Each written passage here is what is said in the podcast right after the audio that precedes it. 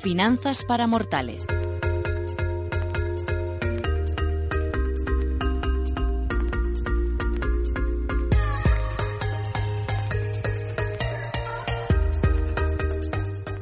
Pues tiempo de seguir aprendiendo de economía con nuestros amigos de Finanzas para Mortales. Nacho Sánchez Izquierda, muy buenos días. Buenos días, Ana. Hoy creo que vamos a hablar de un sector eh, polémico y al que vigilamos de, de cerca de- desde Onda Inversión en las últimas semanas por publicaciones de resultados y hoy por ese Banco Central Europeo. Así es, así es. Vamos a hablar sobre el sector financiero y, y os vamos a contar una serie de peculiaridades. ¿Mm? Bueno, pues eh, ponme en situación. Mira, vamos a tratar una noticia que la semana pasada recogimos de Financial Times. Es un periódico que utilizamos habitualmente durante todas las semanas y que traducimos las noticias. Y en este caso nos acercaba eh, la siguiente temática y es que los bancos cada vez más eh, necesitan ajustar su estrategia digital para los clientes de edad avanzada. Es decir, eh, necesitan que las tecnologías se adapten ta- también a los jóvenes, pero principalmente a las personas mayores. Claro, yo supongo que también ellos eh, en muchos casos no, cuando les cuentan, eh, es que puedes acceder a, a tu cuenta a través de Internet, pues son bastante reacios. Así es, mira, vamos a ponernos en una situación habitual que puede ser la que podemos vivir cualquiera de nosotros, en la que un día entramos en una sucursal, concretamente en este caso de Barclays, en el centro de Londres, y nos damos cuenta de que hay una sensación de malestar entre muchos de sus clientes que hacen allí cola.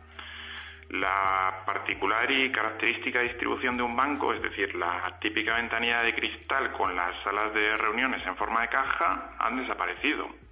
Y en su lugar hay una fila de máquinas en la que algunos miembros del personal caminan por, su, por, el, por toda la oficina con un iPad en las manos. Qué raro todo. Pues sí, resulta raro, pero es cada vez más habitual. Y es que, por ejemplo, la única mesa de servicio es la que hay para los clientes de pequeñas empresas. Entonces, los habituales clientes de 60, 70 años que estamos habituados a, a ver en cada oficina, pues esperan de todos modos y prefieren hablar con alguien en vez de acercarse a una máquina para hacer sus, sus gestiones. Todo esto tiene que ver con, con que no se sienten tan seguros eh, enfrentándose a la tecnología y prefieren a las personas. Es verdad, la verdad es que los clientes de edad avanzada cada vez son, son reacios a priori a utilizar este tipo de, de tecnologías y prefieren hablar en el tú a tú con una persona que les puede entender más, más fácilmente. Esto todo es un reto porque la tecnología cada vez se implementa más en el sector financiero, pero no sé cómo lo vivirían desde fuera y cómo, cómo supondría al final también simplificar un poco los servicios. Pues todo esto representa una paradoja para los prestamistas, ya que es necesario que inviertan bastante en tecnología para poder así reducir los costes y, simplificar los servicios. Pero a la vez tienen que compaginar o tienen que hacer ver que, que es necesario retener a uno de los clientes que más rápido están creciendo hoy en día, que es el sector de la, o el tramo de edad de la gente mayor. Y de esta forma han conseguido, eh, estabas poniendo el ejemplo de Barclays, ha conseguido la, la finalidad que perseguía. Pues sí, tal y como, tal y como decía uno de sus empleados, eh, las personas de entre 15 y 30 pues adoptan los servicios digi- digitales de una forma natural. Pero la gente mayor, que es la que más riqueza tiene, les cuesta y, les, y todavía son, eh, se sienten incómodos a la hora de, utilizar este tipo de, de tecnologías. De hecho, Barclays ha tratado de, de abordar esta situación mediante el empleo de 7.000 llamadas águilas rojas o águil- águilas digitales, perdón, que me, he ido con la serie, águilas digitales, que es el personal tecnófilo que ayuda a los diferentes clientes con los di- diversos servicios digitales que puede ser, pues eh, eh, hacer que los que las personas mayores eh, accedan a la banca a través de Skype, que puedan acceder a sus teléfonos, a sus cuentas bancarias a través de los teléfonos móviles, etcétera, etcétera. Al final el resultado supongo que será que Barclays ha, intentado eh, introducir nuevos productos y, no sé hasta qué punto esas tarjetas siguen teniendo vigencia. Pues sí, en este caso esta, esta empresa, este banco, eh, ha decidido llevar a cabo diferentes acciones para facilitar el uso de las nuevas tecnologías a este sector de edad avanzada. Por ejemplo, un caso muy particular es que las tarjetas de débito son de alta visibilidad, con lo que les permite usar, usarlas a, los, a las personas mayores más fáciles, es decir, les facilitan unas tarjetas con unas flechas bastante grandes para saber por dónde tienen que introducir la tarjeta. A veces nos pasa que hasta nosotros mismos nos metemos la tarjeta al revés porque la banda magnética va en el sentido contrario, etcétera, etcétera. Pues de esta manera los, directores del banco, los estrategas han decidido que se facilite la, visibilidad para poder meter las tarjetas de una manera más fácil.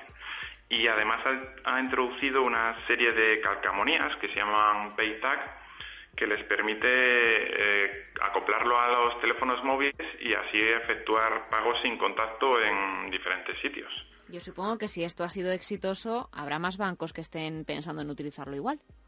Efectivamente, Ana, ahí ha habido otros bancos que están intentando hacérselo más fácil. Por ejemplo, Bank of America en Estados Unidos o Westpac en Australia, el Cooperative Bank del Reino Unido, eh, han hecho diferentes estrategias, como es el caso de instalar cajeros automáticos parlantes.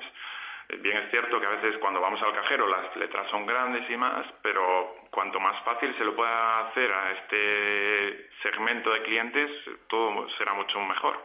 Al final hacérselo todo más sencillo, más asequible para que esa gente de, de mayor edad pues se vaya aclimatando poco a poco a la nueva a las nuevas tecnologías.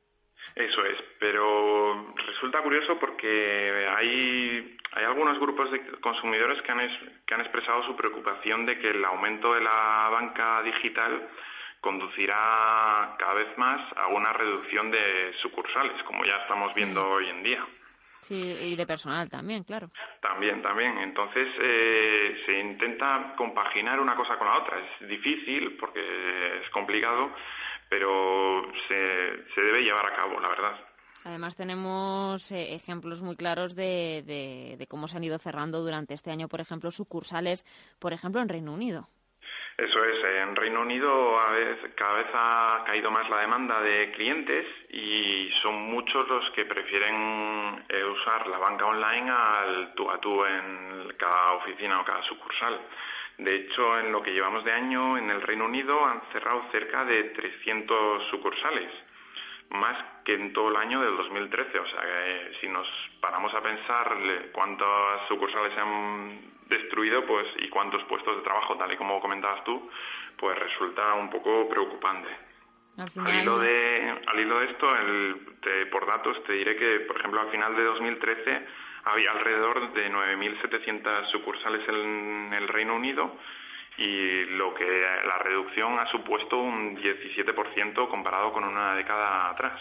Siempre miramos a países vecinos, pero también al gigante estadounidense, a los bancos americanos, y, en este país, en este continente, también se ven esos cierres de sucursales.